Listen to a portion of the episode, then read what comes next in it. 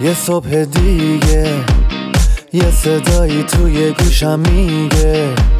ثانیه های تو داره میره امروز و زندگی کن فردا دیگه دیره. نم نم بارون می‌زنه به کوچه و خیابون. یکی میخنده یکی غمگینه زندگی اینه همه قشنگیش همینه. خورشید و نور و ابرای دور و هرچی که تو زمین و آسمونه به منگیزه میده. رها کن دیروز و زندگی کن امروز و خودشکوفایی. برنامه ای از دکتر هومن سپنتامهر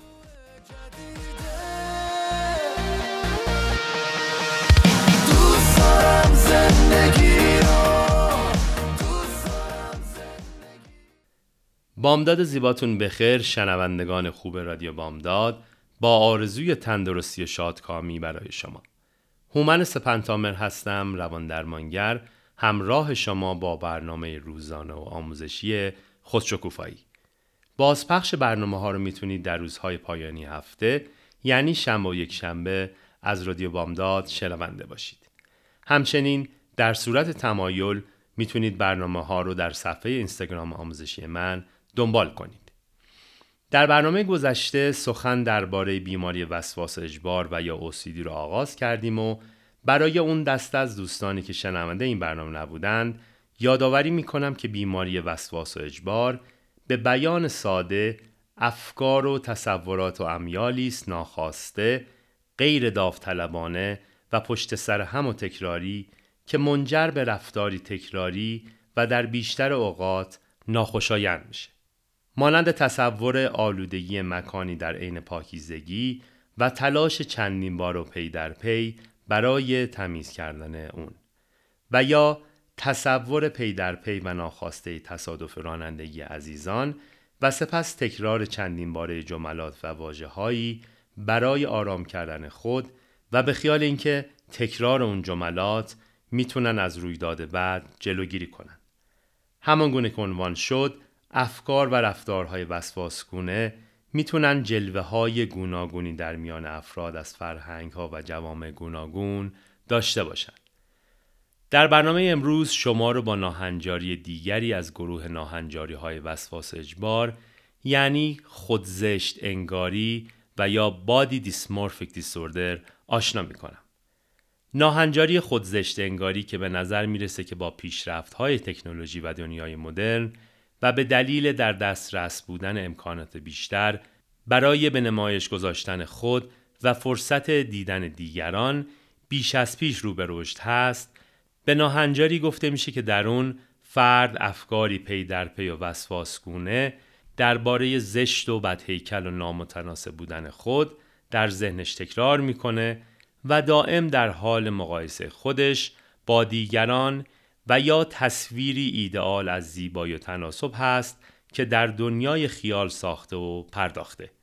این درگیری فکری می‌تونه مربوط به ایدئال نبودن پوست، ریزش مو و حساسیت بر روی بینی، چاقی، لاغری و در کل همه اندامهای بدن باشه. نکته که در اینجا بایستی یادآور بشم اینه که رسیدگی به ظاهر زیبایی به خودی خود و تا زمانی که فرد خودش رو کمتر و پایینتر از دیگران نبینه و به صورت درگیری و یا مشغله فکری در نیاد نه تنها ایرادی نداره بلکه از نشانه های توجه به بهداشت و سلامت روانی هم به شمار میاد. اما در ناهنجاری خودزشت انگاری و یا بادی دیسمورفیک دیسوردر مشکل اینجاست که فرد نه تنها خود رو به اندازه کافی جذاب تصور نمی‌کنه همچنین رفتارهایی وسواسگونه مانند چک کردن دائم خود در آینه و مقایسه خود با دیگران انجام میده. بر پای دیدگاه انجمن روانپزشکی آمریکا شخص هنگامی در دستبندی بادی دیسمورفیک دیسوردر و یا خودزشت انگاری قرار می‌گیره که گرفتار افکاری بی پای و غیر واقعی درباره ایرادهای ظاهری بدنی خود و کم دیدن و بد دیدن خود در مقایسه با افراد دیگه باشه. همچنین رفتاری وسواسگونه و تکراری مانند چک کردن بیش از حد خود در آینه، رفتن بسیار به آرایشگاه، تایید جویی از سوی دیگران و مقایسه دائمی خودش با دیگران باشه. در برخی موارد و به ویژه در آقایون فرد ممکنه گرفتار افکاری مانند به اندازه کافی ازالانی نبودن باشه و در پی مقایسه همیشگی عضلات خودش با دیگران قرار بگیره. بسیاری از افرادی که درگیر ناهنجاری خودزشت انگاری هستند بر این باورن که دیگران توجه زیادی به نقصهای ظاهری و بدنی اونها دارن و اونها رو به دلیل داشتن این ایرادها مسخره و یا تحقیر می‌کنن. بسیاری هم به دنبال پنهان کردن و یا از بین بردن نقصهای خیالی خود دست به عملهای جراحی زیبایی پی در پی و بیدلیل می‌زنند. جالب این که در بسیاری از موارد افراد با انجام جراحی های بیشتر هم نه تنها از ظاهر خود راضی نمیشن بلکه احساس بدتری پیدا کرده و در صدد جراحی های بیشتر هستند. به نظر می‌رسه که ارتباط زیادی میان خودزشت انگاری و یا بادی دیسمورفیک دیسوردر با پایین بودن خیشتن دوستی و یا عزت نفس وجود داره. چرا که به میزانی که انسانها خود رو خوب و دوست داشتن یا خواستنی میپندارند احساس خوشنودی بیشتری نسبت به ظاهر فیزیکی خودشون هم دارند. برای اینکه بر این باورند که وجود انسان تنها محدود به ظاهر و اندام او نیست.